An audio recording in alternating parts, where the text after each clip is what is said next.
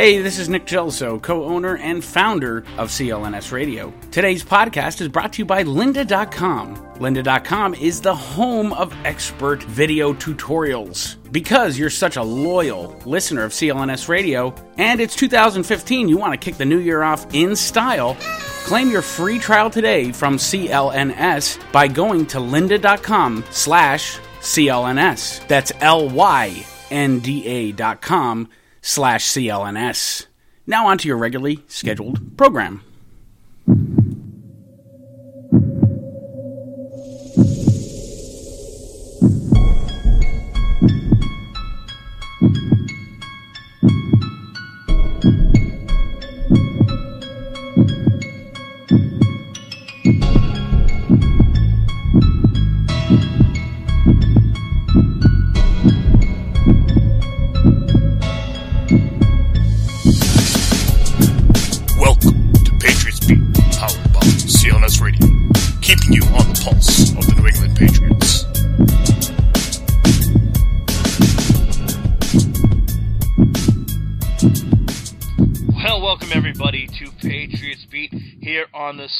CLNS Radio Network. Super Bowl champion New England Patriots. They did it. The boys from Foxborough did it, proving the doubters wrong, or at least the people that think that they cheat, the people that said Deflategate, the people that said they haven't won anything since Spygate. Well, they won it. 28 to 24 over the Seattle Seahawks. An unbelievable Super Bowl, a Super Bowl that lived up to its name. Today's show is brought to you by the good folks over at lynda.com. Get out and learn something today. www.lynda.com slash CLNS. Claim your free 10-day trial. I've done it. Everything on there that you could possibly want. Uh, I need a refresher on a little bit of Windows 8. Took that. Uh, of course, I do a lot with Audacity to record our podcast. Got to know a couple new things on there because of lynda.com, so check that out. But you're listening to the Patriots Beat here on CLNS Radio. I'm your host, Jeff Kane.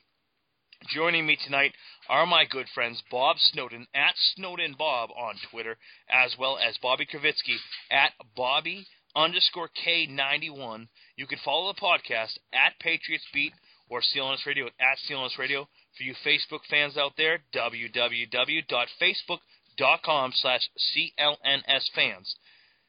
Guys, what a game just five days ago.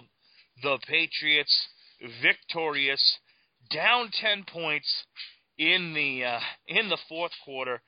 Tom Brady, Julian Edelman, Rob Gronkowski, Shane Vereen, that offensive line, absolute nails for the final two drives. In fact, Tom Brady, 8 of 8 on that final drive with the touchdown pass to Mr. Julian Edelman.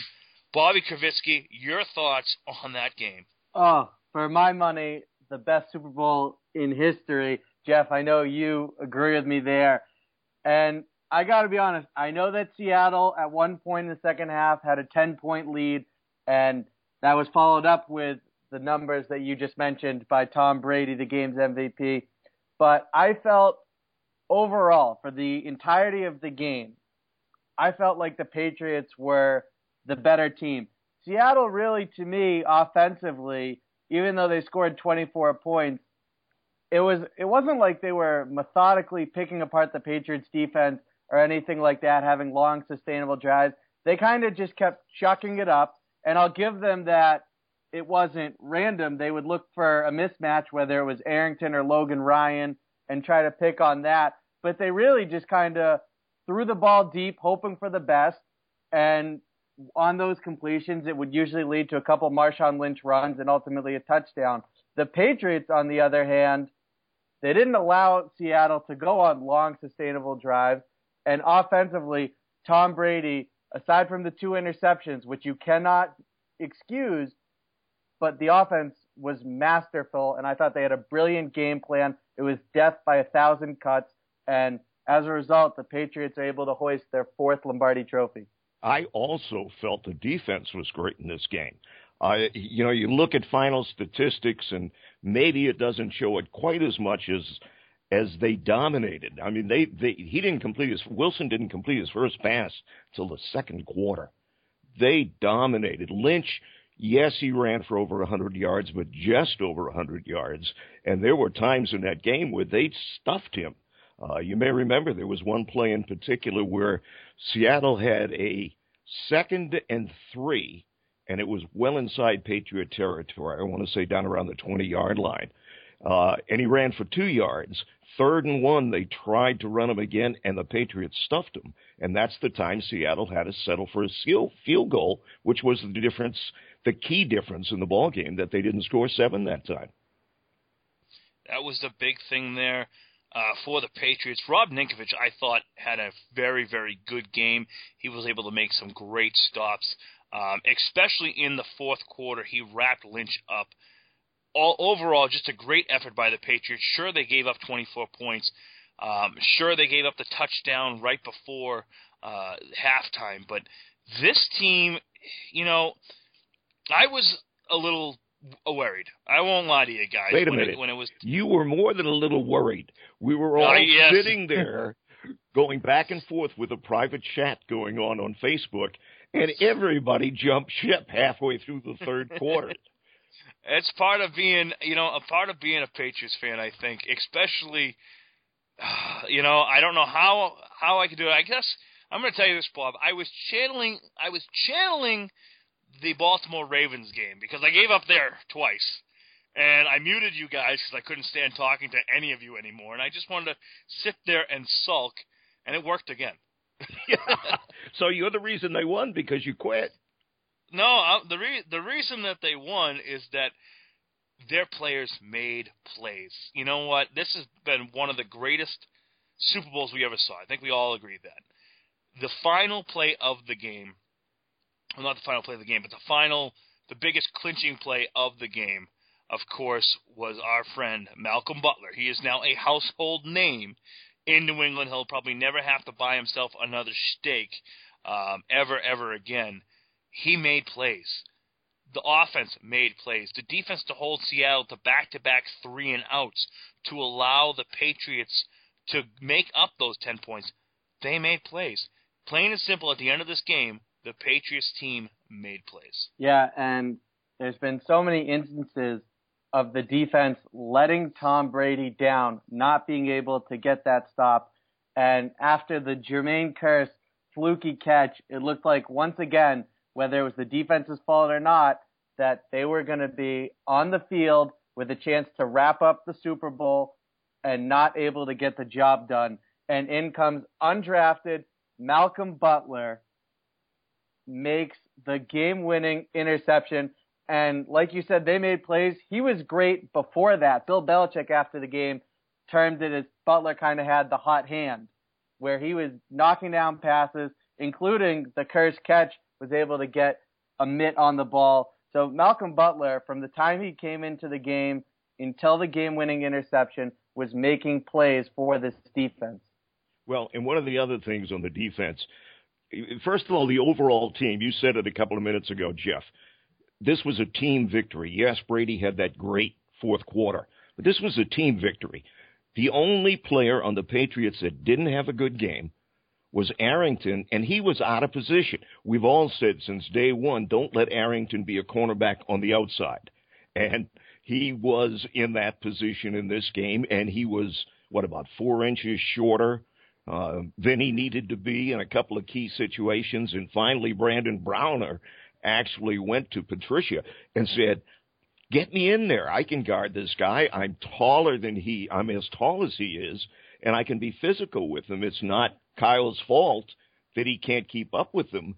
But hey, I'm ready to go out there and take the guy on. And I, I just thought everybody on the team, from Logan Ryan right down to Malcolm Butler. And Ryan had a couple of bad spells, but overall, I just thought everybody on the team played well. It really was. And you know what?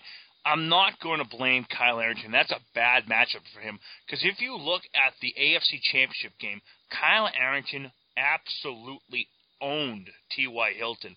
This is a, a, an ability of this team and the way that this roster was built from 1 to 53 that your starting cornerback, and that's what Kyle Arrington is in, in this day and age of the, the NFL, where you know normally the nickel back replaces the uh, the linebacker, and especially for the Patriots, ever since Jerod Mayo was hurt, um, they started to use more just two linebacker sets and had Arrington in there. Sometimes the matchups are not there, and you're right with this kid Matthews, who you know really came out of nowhere. Um, it, it was definitely the fact that you know what Browner needed to be on him, and Browner made some great plays. Listen, I will be the first to admit that sometimes I wasn't the biggest Brandon Browner fan. I loved the intensity he brought, but I felt like every time there was a long pass thrown on him, you know, it was either a, a pass interference or a holding. You know, you heard that number 39 defense, and it was more killers than anything. This game, he played unbelievable uh, especially towards the end of the game, not only on Malcolm Butler's interception, uh, where he absolutely blew up Jermaine Kearse, allowing Butler to make that quick cut for the for the interception. But then, of course, after uh, before that, there was a long bomb down the uh, down the sideline uh, for Kearse, and he got up there and just got his feet, uh, got his hand on it. It was great. Well, and when you look at Browner, the only thing is um, uh, we're going to look at next year, and I think one of the things we need to do on the show today, although we can't really go in depth yet, is talk about next year. And it seems funny. I mean, we're only a week after the Super Bowl, not even a full week, to be jumping ahead too much. This is the youngest team to ever win a Super Bowl. The only two really old players on the team are Wilfork and Brady. So it will be interesting to see. There's a fairly long list of unrestricted free agents that are on the team and how that money is going to work for them to be able to keep Revis and sign some of the others. And in fact, Bob, at the parade, one of the themes was the chant of "Let's get five. Even Vince Wilfork came on the radio, I believe it was on WEEI, if I'm not mistaken, and said, that not only is he not retiring, but that he is focused to putting the work in this offseason to do everything he can to make sure that this team accomplishes that goal. I think the players, as much as they're going to celebrate and take that take this in, I think that there's a fair amount, if not all of them, who are looking to do what it takes to repeat as champions. Let me ask you this real quick though, Bobby. I believe he has a pretty heavy cap hit again next year. He took a restructured contract to play this year, and Jeff, you're our guru in a lot of this stuff, but he is one of those that will cost quite a bit, I believe, if his contract stays as it is now, is it not? Well, basically, what happened with uh, Vince Wilfork is, uh, come I believe it is March 10th, which is the opening of uh, the new league year. Uh, Vince Wilfork will be um, asked to, uh, to take a four million dollar, basically a roster bonus. Combine that with three million dollar uh, bonus on a three million dollar base salary, and he's going to count seven million dollars against the cap. Uh, we're not sure where the cap's going to be this year. I mean, it's it's going to be uh, you know upwards of 140 million dollars. There's some big names out there, and before we get there, let's let's just finish up a little bit on the Super Bowl, and then we'll dive into uh, you know starting up this off season. But you're right, Bob. There are some things that need to be worked out with guys like Vince Wilfork, who you know has seven million dollar cap hit, and we're going to have. Um, Miguel from uh, PatsCap.com on a future show uh, coming up. Uh, he's also from PatsFans.com and the great people over there at the Patriots Fourth and Two podcast. Um, he's going to come on a show uh, earlier in the off season, probably before the league year begins, so we can start talking with him about salary cap ramifications.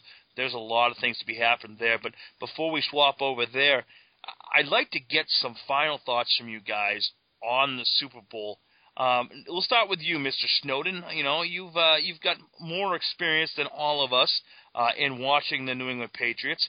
Uh, I have been lucky enough to see uh, every single one of the Patriots' uh, eight Super Bowls. Uh, I've been happy at the end of four. I've been miserable at the end of four. Um, this Super Bowl here Is this the most gratifying Super Bowl for New England Patriots fans in your eyes? Uh, that's a tough one, and everybody. This was the best game of their Super Bowl games. I want to say 2004 because you tend to forget. It's 10 years ago. You, I think I was more excited in 2004. Now that doesn't take anything away from this game because I was excited in this game and I was obviously thrilled when they won it. I was happy for Brady getting his fourth ring. I was happy for Belichick. Hell, I was happy for me and you and everybody who's a Patriot fan. But I'm not sure I was as tense and really wound up in this game as I was in 2004. And and the fact that the field goal kick I mean, there, there were just so many things that that occurred that I, I think I was I was more excited then. Although that doesn't take away from this game. In my opinion, this one was the most gratifying because it put to bed Deflategate and Spygate, and now you you know it had been ten years since Brady and Belichick last won a Super Bowl, and what it does in terms of cementing their legacies. But I would say that 2001 was a more important Super Bowl because it started winning in Boston. I really don't think across the board in all four sports that there was a mentality of we can win championships here in this city. And then all of a sudden the Patriots won and it just ignited everything. And now it's gotten to the point where the city is nicknamed Titletown because of the success it's had in the 2000s. And that all first started with the New England Patriots in 2001. I think I would agree with you there, Bobby, because listen, we've got nine titles now since 2001. Unbelievable. Uh, Gerry Callahan from Dennis Callahan's program uh, on WEEI in the morning and former Boston Herald uh, writer nicknamed New England or Boston Loserville, and he was right. Uh, he was absolutely right on the fact that this was Loserville. I mean, we had we had parades for Ray Bourque when he won the cup with the Colorado Avalanche. We screamed, cheered, and yelled when uh, Luis Gonzalez's uh, bloop single went over Derek Jeter's head to win Game Seven of the 2001 World Series. We just hadn't had a championship since 1986 as far as the rest of the other four Super Bowls go, uh, listen, they all have a special spot in my heart. Uh, the the first Super Bowl will probably always be the most unbelievable one to me because of everything that happened that year. You had Bledsoe going down with the shared blood vessel in his chest. You had an unknown second year player in Tom Brady come out and rally around. You had Bledsoe getting healthy after the Saints game and you know, kind of being a little pissed off and saying, "I look forward to competing for my job," and he repeated, "For my job." And then you have Tom Brady leading the team into the playoffs, the Tuck rule, which was unbelievable. Then you turn around and he gets injured, and uh, Bledsoe comes in, leads a touchdown drive, uh, and then they get into the Super Bowl, and it's who's going to start, Brady or Bledsoe in the Super Bowl, and, and I'll be the first to admit, as great as Brady had played that year, I kept saying going up against this greatest show on turf that Bledsoe gave us a better chance to score more points. Now, the Patriots came out with a brilliant defensive game plan, and Tom Brady became the t- uh, the MVP of that game, and really that's what sparked it all. So, 2001 was amazing uh, 2003 season, the, the win over Carolina, up until the game uh, last Sunday, I thought that was the best out of the, the Super Bowl games. I thought that was just unbelievable. Two defenses, two teams that hate each other. By 2004, you know the the the win. While I don't want to say I took it for granted, and we were three months removed from the Red Sox winning their first World Series, and and honestly, three and four years, you know, they won. I was like, all right, yes, good the angst that happened after the 2007 season, the 2011 season, the unbelievable catch on Tyree's helmet, Mario Manningham down the sideline between Sterling Moore and Patrick Chung to keep a drive alive, and and all that, and then the Jermaine Kearse juggling catch at the end of this Super Bowl. That victory from the cl- just clinching it from the jaws of defeat really was satisfying. And I gotta say this, as much as 2001 is by far what I think is the best that the Patriots fans could have asked for, this 2014 just felt as special. And I'm going to step in and correct myself because I said 2004, but I meant 2001, the first Super Bowl. That one was the the one that I would consider the most tense, the most exciting, not 2004. This one was a better game by far. Um, and I'm tired. I don't know about you guys. I'm tired of hearing that Seattle lost it. The Patriots didn't win it. That's BS. Seattle was lucky to even be in a position to win this game. Never mind the call at the end of the game that everybody's nailing it on. That catch never should have been a catch. Under the regulations a couple of years ago, he wouldn't have gotten the chance because, and I'm not sure if it was Logan Ryan or who, but after Butler knocked the ball away and it was up in the air, one of the Patriot cornerbacks, Ron Harmon. Oh, that's who it was. You're right, Harmon. Instead of going for the ball, which would have forced him to land on top of the receiver and probably drawn a penalty, he jumped over the body, and therefore it, the ball came right down again on top of uh, Kearse. So that that was the play that Seattle should be thanking someone for because without that play, we don't have that last play. And ten years ago, you have Duron Harmon drilling a shoulder into Jevon Kearse right there, not jumping over him. Yep, yep. So I, I, I, you don't hear many people talking about that, but I really felt, you know, you hear people talking about the play, but you don't find many talking about why the Patriots let the ball just float up in the air and come back down. And that's the reason why they would have got called for a defenseless receiver. Hey, let's talk a little bit about uh, sportsmanship and, and, the end of the game. Um, Seattle was about as bush as a team can be. I understand the emotions, and and anyone who has ever played a sport, you think you've got a game won. You're in the last seconds of the game. Uh, it it it does build those emotions and the frustration, and the fact that they then went beyond sportsmanship I think their only choice was to go over and punch out their own coach if they didn't take it out on the Patriots because they were so angry at that stage. But they're up. They're just a poor, poor sports even after the game. You're hearing and seeing things, and it's funny. The Seattle fans are kind of laying into the Patriots fans because in the parade they were holding signs up, uh, or the Patriot players actually holding signs up. Uh, uh, Edelman had a sign, and and the one I guess that was most offensive was the one that Blount had. Um, and the they were calling the Patriots classless. Wasn't that the team that got a 15-yard penalty for a wide receiver catching a touchdown pass and then pretending he's pulling his pants down and going to the bathroom on a football? Yeah, uh, I mean, talk about classless. Exactly, Bob. And I think that what you saw in that moment right there with Doug Baldwin, and especially at the end of the game, was some of the negative aspects to having a coach like Pete Carroll, because it really is, in a sense, anarchy over there in Seattle, where the positives are the players are able to play fast and loose, and it allows them to not think. They just, they all kind of do their own thing and to a degree they're professional about it. It allows them to play free and be great defensively. And then what you see is it all came apart at the seams down the end. Not even after the interception, Russell Wilson throws an incomplete pass.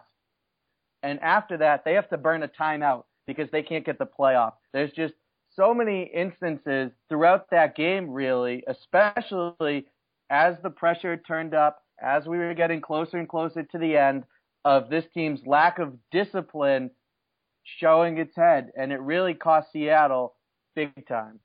They they actually wasted. And Jeff, you probably uh, have the exact number, but I want to say it was 30 or 35 seconds between plays at one point, and it was, and that's the one I think you're talking about, where ultimately they called a timeout. But good God, that's not the time you want to be having the clock. You you had control of the game, Seattle, and and you're right, Bobby, completely. The things they did, they shot themselves in the foot, and it wasn't just that last play. Uh, and I'll be honest with you, the more I'm reading about it and seeing some statistics, the less I'm thinking that was a terrible call. That play works 99 times out of 100. Butler made a great play. And and yes, everybody's raving about Butler, but watch it. That was a great play by Butler. It was an unbelievable play by uh, Malcolm Butler. Listen, when I was I, I've watched the game over, I've watched the coaching film. If I'm Russell Wilson, I'm making that throw. It's an instinctive play by by Malcolm Butler. It's a great play by Brandon Brown getting in the face of the pick. Listen, it, it, it's a play that's going to have to happen. Seattle had to waste that time out after that Kearse catch because the, the play clock was winding down. Um, and, and, and looking back at it, we, we sat there and I was screaming at the TV for Belichick to call a timeout, and he didn't. He put he put all his chips into the center, and he said, "My defense is going to come through here." They went goal line, but inst- they went with three cornerbacks, um, and they got in there, and it took 15 years, but Pete Carroll finally came through for the New England Patriots. Yeah. Indeed. And Jeff, but or go ahead. just real real quickly on on the uh, on the, the the whole sportsmanship thing. There's a couple things that I want to say because I normally do not go after other teams' fan bases. I, I, I try to treat them with the utmost respect because that's how I think you should be treated. If if you're a fan of, of the Seattle Seahawks, the New York Jets, the uh, New York Yankees, the New England Patriots, wh- whoever, whoever it has be, you're a fan of that team and you follow them through thick and thin. I've been a fan of the New England Patriots for a very long time, and I've seen some very bad, bad teams out there. I've also been very lucky to see some very great teams out there. So when I see a guy like Bruce Irvin take a swing at Rob Gronkowski, and then Gronk going after him and turns around and he runs like a little girl with his hand between his uh, legs and just runs away. And then you have the Patriots at their parade on Wednesday, and you have Seattle Seahawks fans coming out and calling the Patriots classless and all this other stuff. What they don't realize, because they're 3,000 miles away, it's not like the New England Patriots, Julian Edelman. It's not like it was his sign that he had that he was holding up that he made on Richard Sherman with the the how many Super Bowl rings does Brady have four? Okay, that's Richard Sherman on the sideline on the biggest game of not only the season but of his career, sitting up there and going two four, two four, sitting there saying, I'm, you know, whether it's there was 24 points on the board or whether he was saying, "Hey, that was on Revis 24. I'm the best cornerback in the league." We all heard so much stuff about Darrelle Revis this year, uh, before this year, and how he was Mevis and all the stuff, and that might play out in the uh, in the off season. But he came in here and he did his job, and he shut his mouth.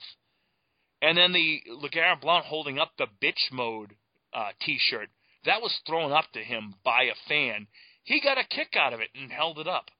Listen, these are young guys celebrating what could be the only time they ever win a Super Bowl. Do I expect the Patriots to come back and win a Super Bowl again? You damn right I do. I and and to steal it from the from the uh, Pittsburgh Steelers, one for the thumb. I think the Patriots can do it, but let's let, let's let it die with this, you know, and, and this going back and forth and the Patriots oh, your team's nothing but a cheater and all this other stuff. You know what? Kiss the rings and deflate this. And it's not going to go away.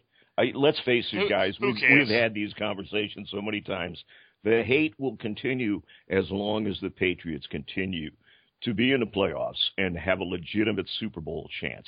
Uh, so you, you know, I, you, you have to expect to continue. One good thing that I really thought was classy with Seattle was Sherman. At the end of the game, he was the first one that walked up to Brady and shook his hand uh, and and tapped him on the, the, the helmet, and Brady responded and shook back. So I will give Sherman credit for that. At the end of the game, he didn't mouth off. They lost. He felt okay. We lost. Let's go congratulate the other team. So he may he may give you all kinds of frustrating moves during the game, like the holding up of the four, uh, the two and the four during the game when he, you know, was just kind of showboating a little bit and the game wasn't over yet. And and there are things he does that irritate you, but he's a smart man.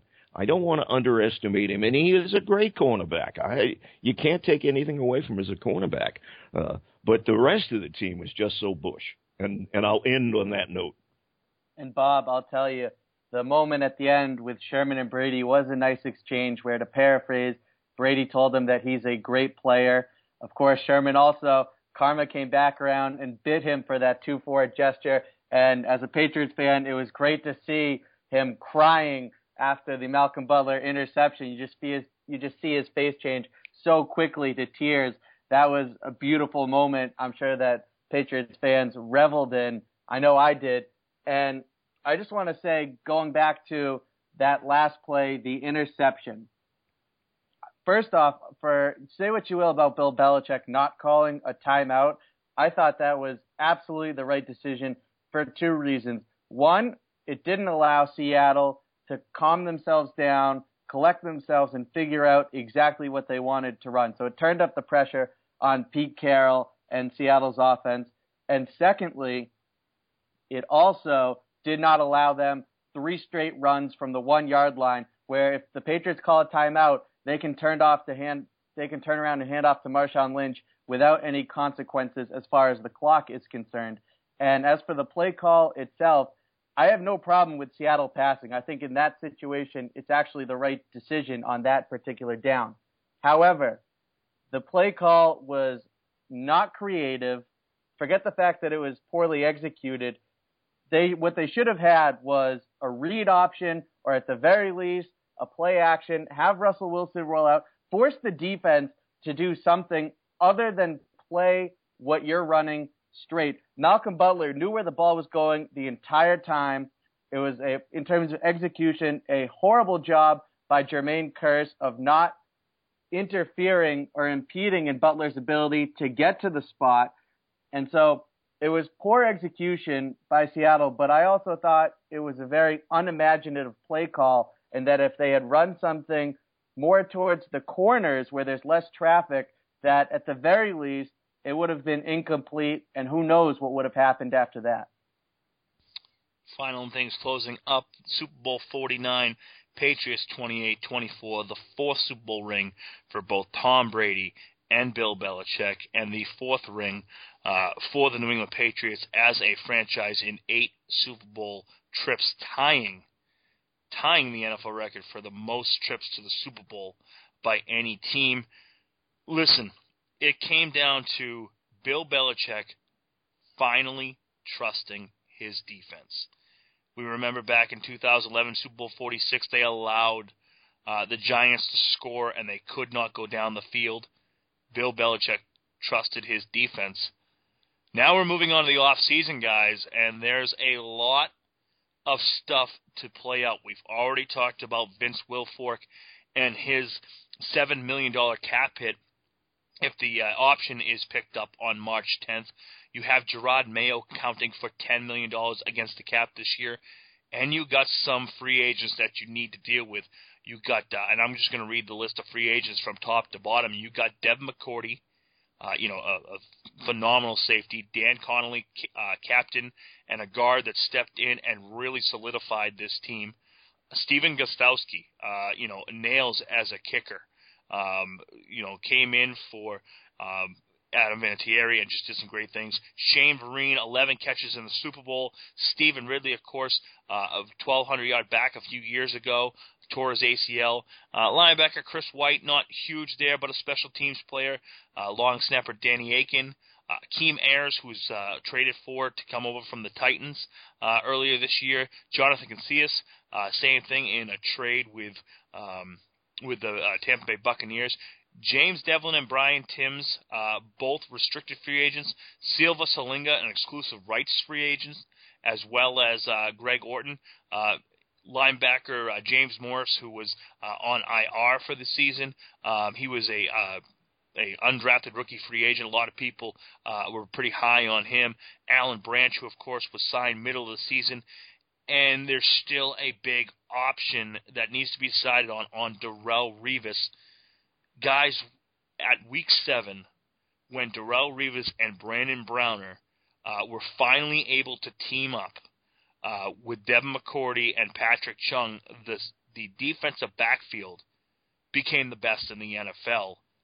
You can't let Revis and McCourty walk, can you? No, absolutely not. It's the Darrelle Revis came in and completely changed this defense. You could see the impact he had on everyone, not just the secondary, but he made the pass rush better. I know they didn't get a lot of sacks, but they got a lot of pressures and a lot of hurries. He made Jamie Collins and Dante Hightower better players. He allowed people to play to their strengths and mitigate the weaknesses that this defense might have had otherwise. He took away teams' number one options week in and week out. And as far as Devin McCourty, he might not be a playmaking free safety per se, but the Patriots were one of, if not the best defense in terms of not giving up the long ball and deep plays this entire season from start to finish. And that is primarily on the shoulders of Devin McCourty. He plays center field. I know he didn't, he only had, I believe, two interceptions. And even against Seattle, you didn't notice him a whole lot. But there's a reason that this defense was so good at preventing completions of 20 plus yards, and his name is Devin McCourty. And when you talk about Revis and Browner, and you mentioned McCourty, um, unfortunately, all three could be gone next year. So it and and I forget. Did you mention Browner on your list? Because I think they're also they have to pick up an option on Browner. Is that not right, Jeff? Mm, no, Browner signed a three-year, nineteen million dollar deal. How much is his hit uh, next year? Do you know? Uh, give me a second to look okay. that up. On While you're looking that up, McCourty is, as you just mentioned, also one of those free agents. So we all know Revis is going to take a chunk of the cash, and I just can't believe that they will let him go. Basically, I think he'll stay. And shoot, who am I to know? His reputation when he first came up was money, money, money, money, money. It got him nowhere. I think he may have learned a little bit. It's still going to take a ton of money to keep him. But as long as the Patriots are in the ballpark with any other team that goes after him, I think he'll stay, even possibly for less money than the other team offers. But it's still better be enough money to make him the number one paid cornerback in football, and and that's going to take a lot of bucks. So, but I can't imagine them letting him go uh, because he made such a big difference on that defense. And if he's gone, we're right back to square one. Despite how everybody else played this year, and a lot of players had career years on that defense. Uh, Hightower, Collins, those were career seasons for them. I'm not too sure they're capable of of being that good again unless they're comfortable behind them that Revis is there. So I, I can't imagine losing Revis. The ones that worry me on losing Jeff, um, I think Vereen may be gone. I hope not, but I think he he made a name for himself in that game. That one-handed catch that he made that was critical. There were players around him. If he hadn't made the catch, it would have been intercepted right behind him. Uh, and and he played probably the most physical game he's ever played as a Patriot. He's never been known as a a guy that is real physical. And I thought in this game he played his best game ever as a Patriot. Statistically, I know he's had better games, but I thought he had his best game as a Patriot, and I think he may be gone. Amendola had his second best game as a Patriot. His best game was obviously against Buffalo the first time right after they signed him. He had a great game. And then the injuries and everything else accumulated. He was a key part. I'll give him. I'll give him against Baltimore, which was Yeah. probably one of his best games. Yeah, too. yeah. Statistically, though, I think the, the the best statistic game he had was in that first one, and he got injured. If you remember, in that first one at halftime, yet still played. Uh, he had a groin pull, if I remember right. But anyway, those are players that that probably aren't going to be back next year because they're a pretty heavy hit and will be a hit, and you can't have them all. So, Jeff, I went beyond what you asked, but who's it? In your opinion, who is at jeopardy of going somewhere else next year? I think you start first and foremost um, with Shane Vereen, and it kills me to say it, but uh, Shane Vereen is going to want money. Shane Vereen is going to want to prove that he can be a full-time featured back, and I can see him going the route of Danny uh, Woodhead and even LeGarrette Blount, where the Patriots will set a bar for him. You know, probably two and a half, you know, per year on a two or three year deal, uh, and he'll go out and get that money, uh, you know, elsewhere. Um, I I can't think of an ideal fit for him right now, uh, but Vereen, unfortunately, I think is a good bet uh, to go elsewhere. Uh, Akeem Ayers uh, on the defensive side of the ball, uh, he is a good bet on my um, on my watch to go elsewhere. Not that we didn't love Akeem Ayers, but I think um, you know he came in. He was basically a rental player. He might agree uh, to come back with the Patriots, but this is a guy that his first couple years in the league uh, was a phenomenal uh, pass rusher, and really in his in his time with Tennessee was very good until until last year when he was injured and really didn't get out there and play. So you look at Akeem Ayers, and I think that he'll be going somewhere else, especially if the Patriots keep Gerard Mayo, which at this moment is an if, uh, coming off back-to-back seasons uh, of, of missing 10 games, uh, an ACL injury, and a $10.5 million cap hit. Um, if Mayo's coming back, it's because there's mutual respect between the two of them, uh, the Patriots and Mayo, and they will definitely um, have to work out a way to reduce his cap figure, uh, whether that be um, you know an extension, which I highly doubt, or taking some of that um, you know cap hit and moving it into uh, performance bonuses, uh, you know injury bonuses, stuff like that.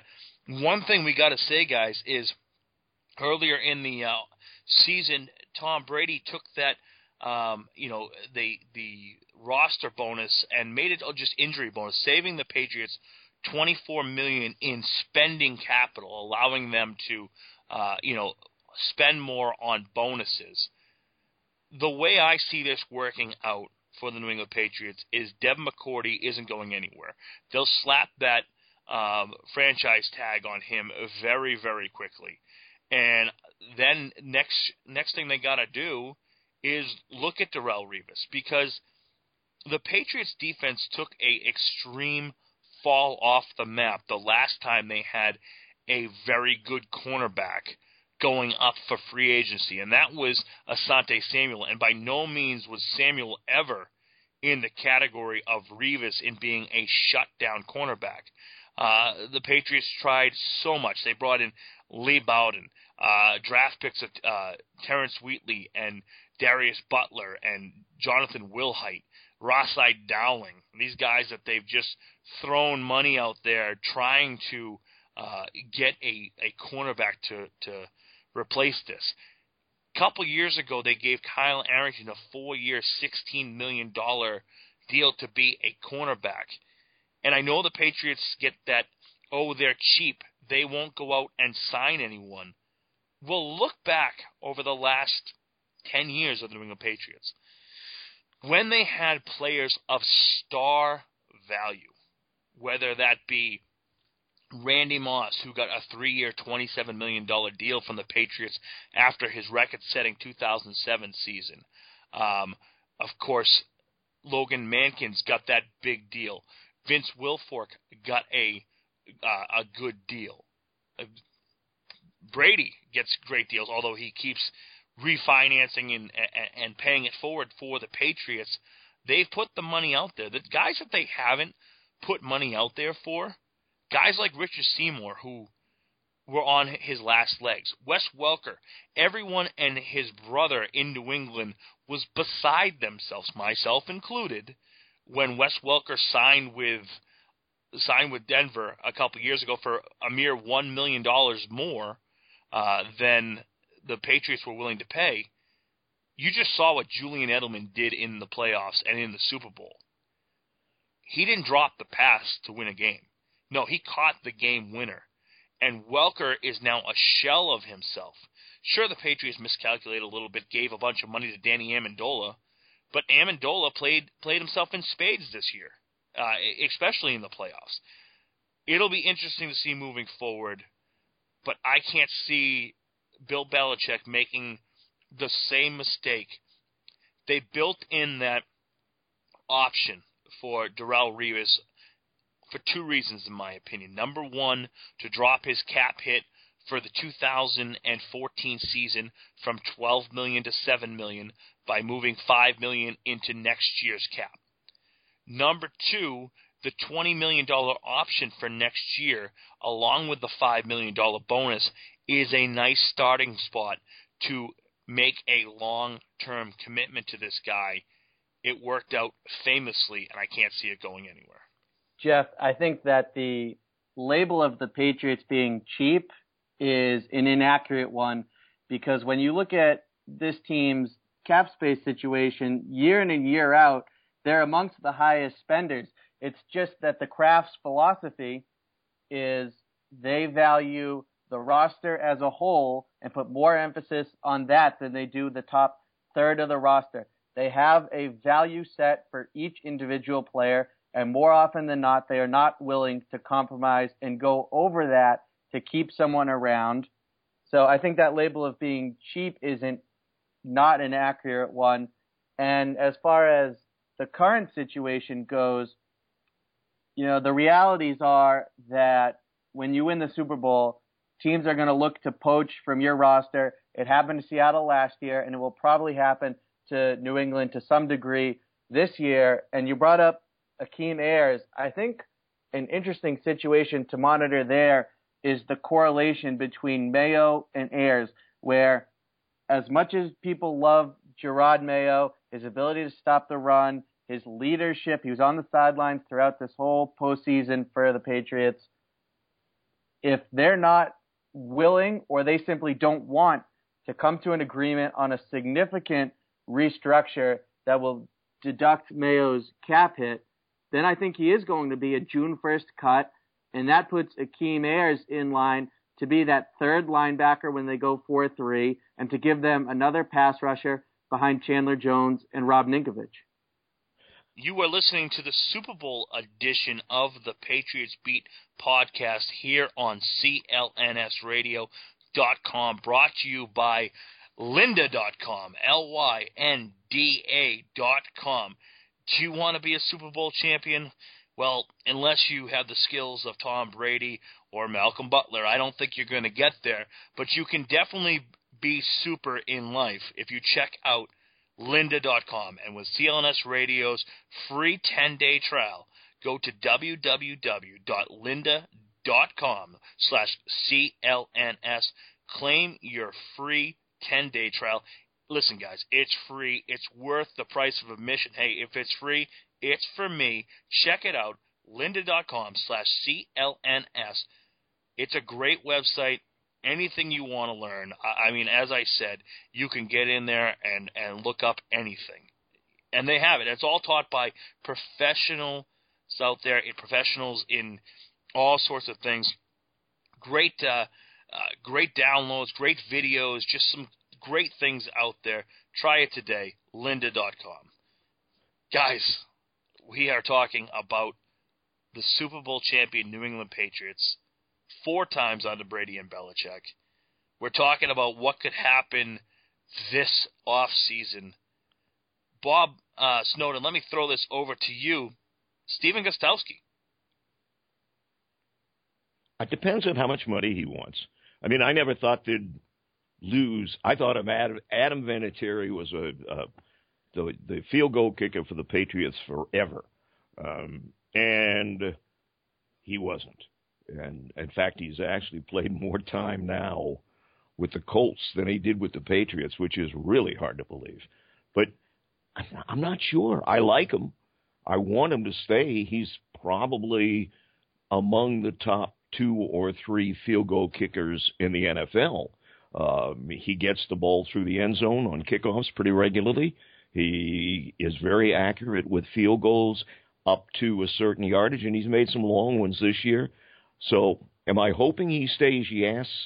Uh, I think it's going to get down to dollars and cents and how much is a kicker worth when you've got other players on the roster who play every down or more downs. So I'm I'm hoping that he stays, but I'm not overconfident he will. I was also going to mention something else. We we talked about the offensive line earlier this year and how we were really worried about it as it went through the first games and then all of a sudden we it solidified itself when the the rookie Stork played center and they moved bodies around and That's right. and then he got hurt again. I I know you love me to talk about Stork, but do you guys feel like going into next year the offensive line because Conley's going to make fairly big money next year, I believe, and I know Bobby and and your other guys keep cutting in or sending me little stuff with the amount of dollars involved. But Conley, um, is is there any potential for that being a problem again next year? And if so, I don't know whether you saw it today or not, but the Titans waived um, Oher with the with an injury designation. I don't know what his injury is, and maybe you do, uh, but and he's the one that they made that movie for. Uh, if you remember, and I'm trying to think of the name of the movie, A Perfect Season, something like that. What was Blindside? Yeah, that's it, Blindside. Uh, but he may be out there, although again, I don't know what his injury is. But my bottom line is, is that offensive line now going to be solid next year? What do you think about and think? I think Bob? that's I think that's one of the great debates that the Patriots are going to have to have internally this off season. Quite frankly, I'd be surprised if Dan Connolly is not brought back. He's a captain on this team now. He's taken over the Logan Mankins role for them.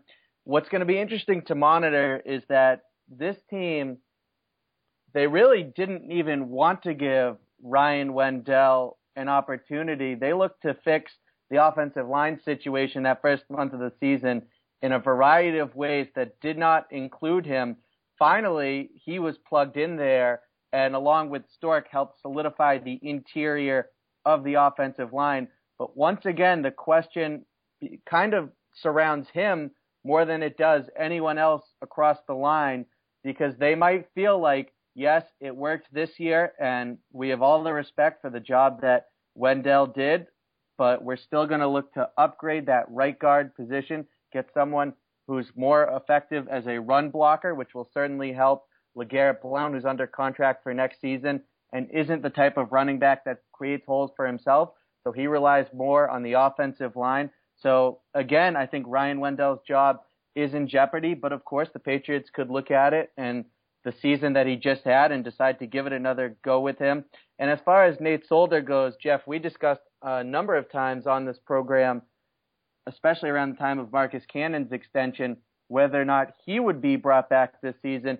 But if you heard Dave DeGuglielmo discuss how much he values Nate Solder, he said he thinks he's one of the top two left tackles in the game today. So if that reflects how the Patriots view Nate Solder, then I don't think that he's going anywhere. No, I wouldn't expect Nate Solder to go anywhere at all. Listen, he had an up and down season. I will admit that. But look back at the last three games that the Patriots played in the playoffs.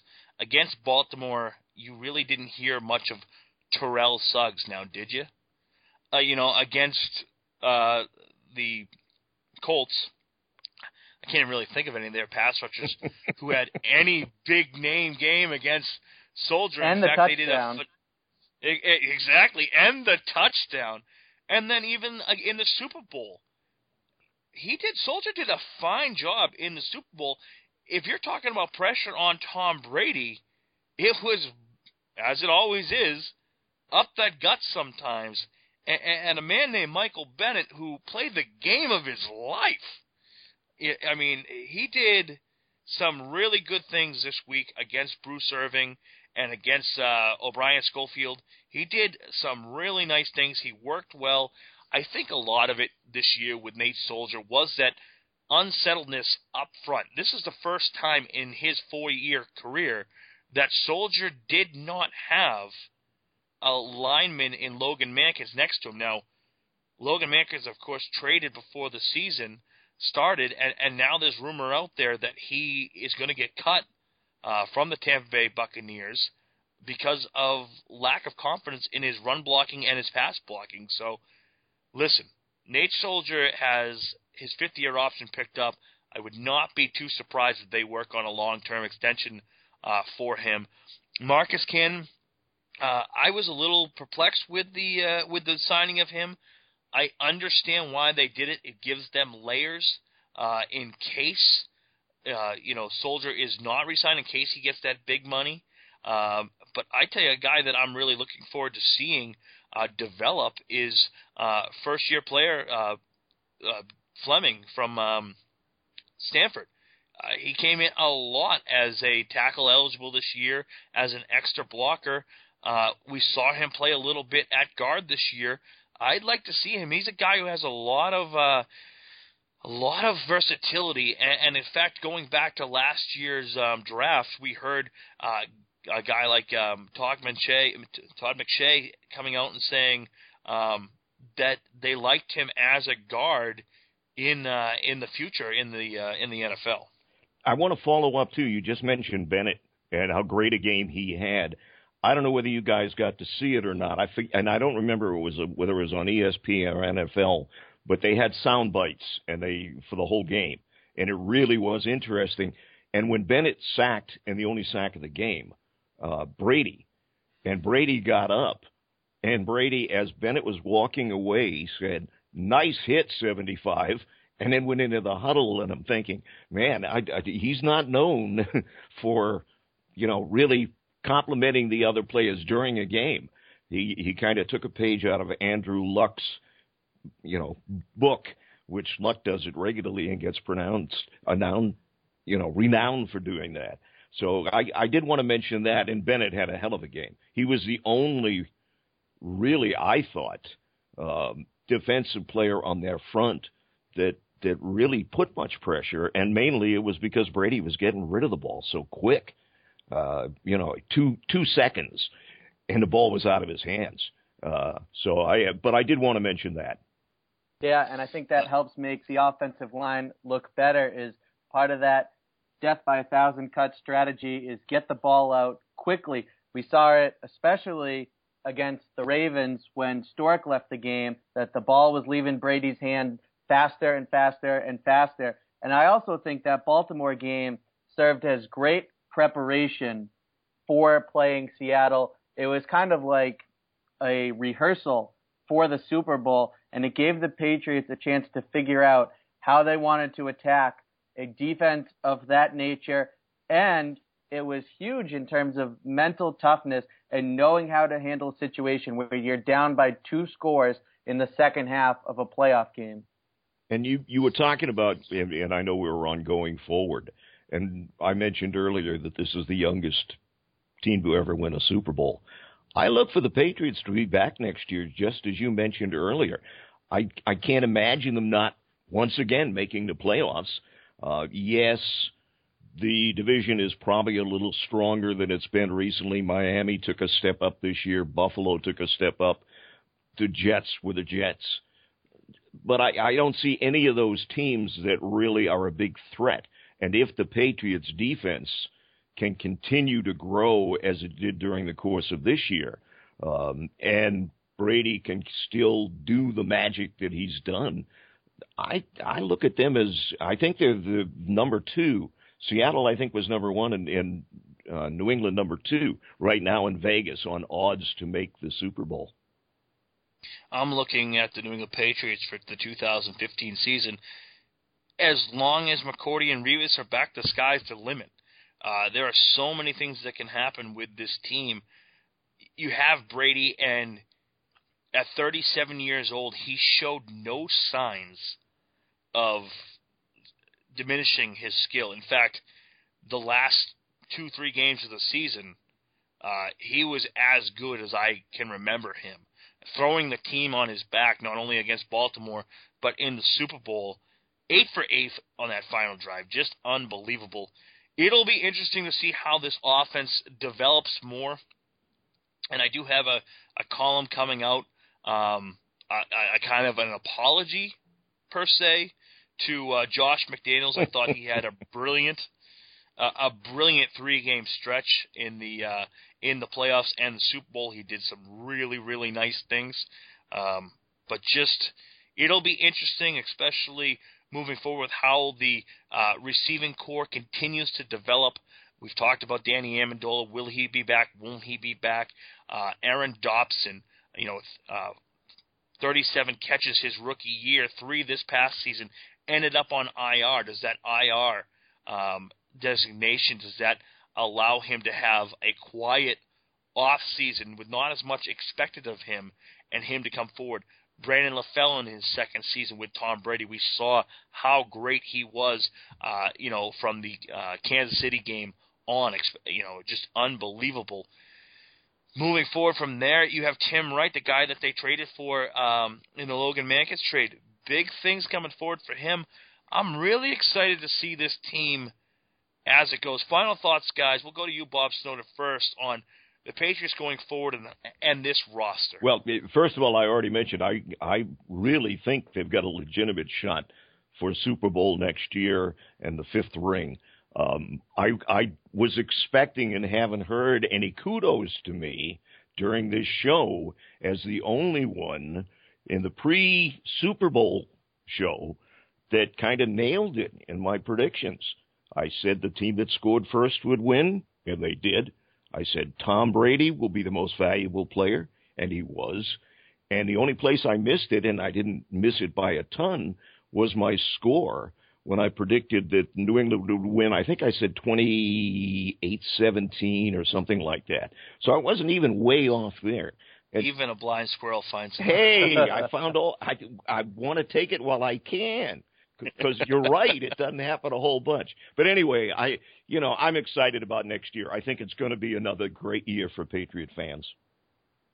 Well, Bob, I'll say kudos to you for accurately calling those things pertaining to the Super Bowl. Job well done there. And I tip my cap.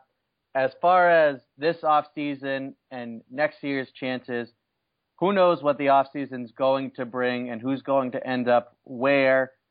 And you can't predict how healthy a team will stay during the season. Gronkowski stayed healthy this season from start to finish, and that, of course, is a huge reason as to why the Patriots won the Super Bowl this season. But if they're healthy next year, if the players at the top of the roster are healthy, if the offensive line is in good condition, then I fully expect this team to be just looking around the AFC right now, and I know I just said who knows what the offseason is going to bring, but if this team is healthy, I fully expect them to be back in the AFC championship game, and from there, you're just one win away from the shot to defend your crown. Thank you, everyone, for listening to Patriots Beat. We will be back live in two weeks as we start our preparation for draft coverage. Of course, we will have Mike Loyko of NE Patriots Draft com to break down his three part series uh, as he did last year uh, on Patriots Beat as we lead you up to the draft and NFL free agency. We got some big guests coming up. Mike Reiss of ESPN Boston will be joining us, as well as Matt Chatham. Former linebacker Teddy Johnson will also be joining the program. We also have Daniel Jeremiah coming up from NFL Network. Cast of thousands, big things.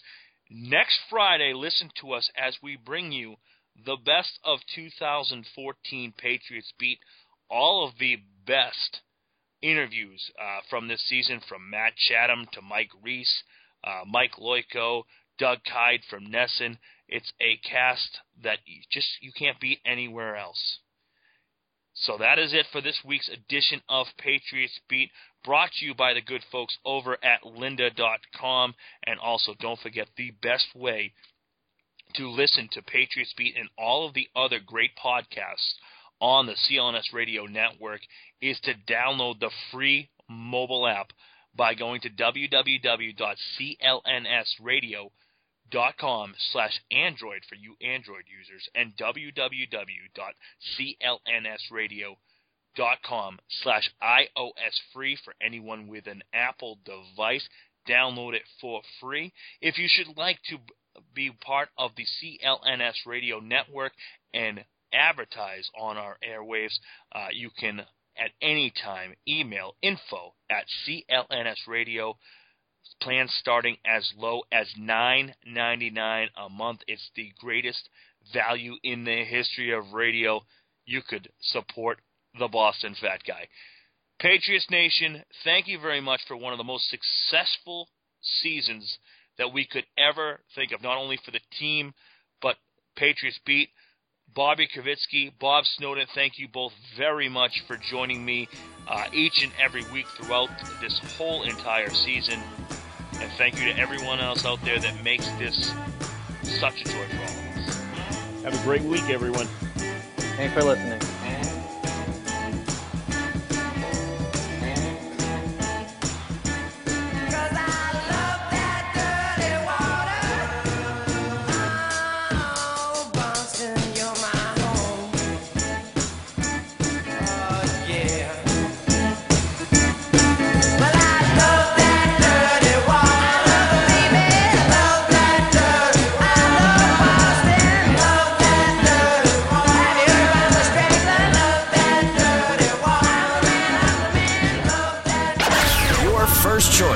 Internet Sports Talk Radio. CLNS Radio.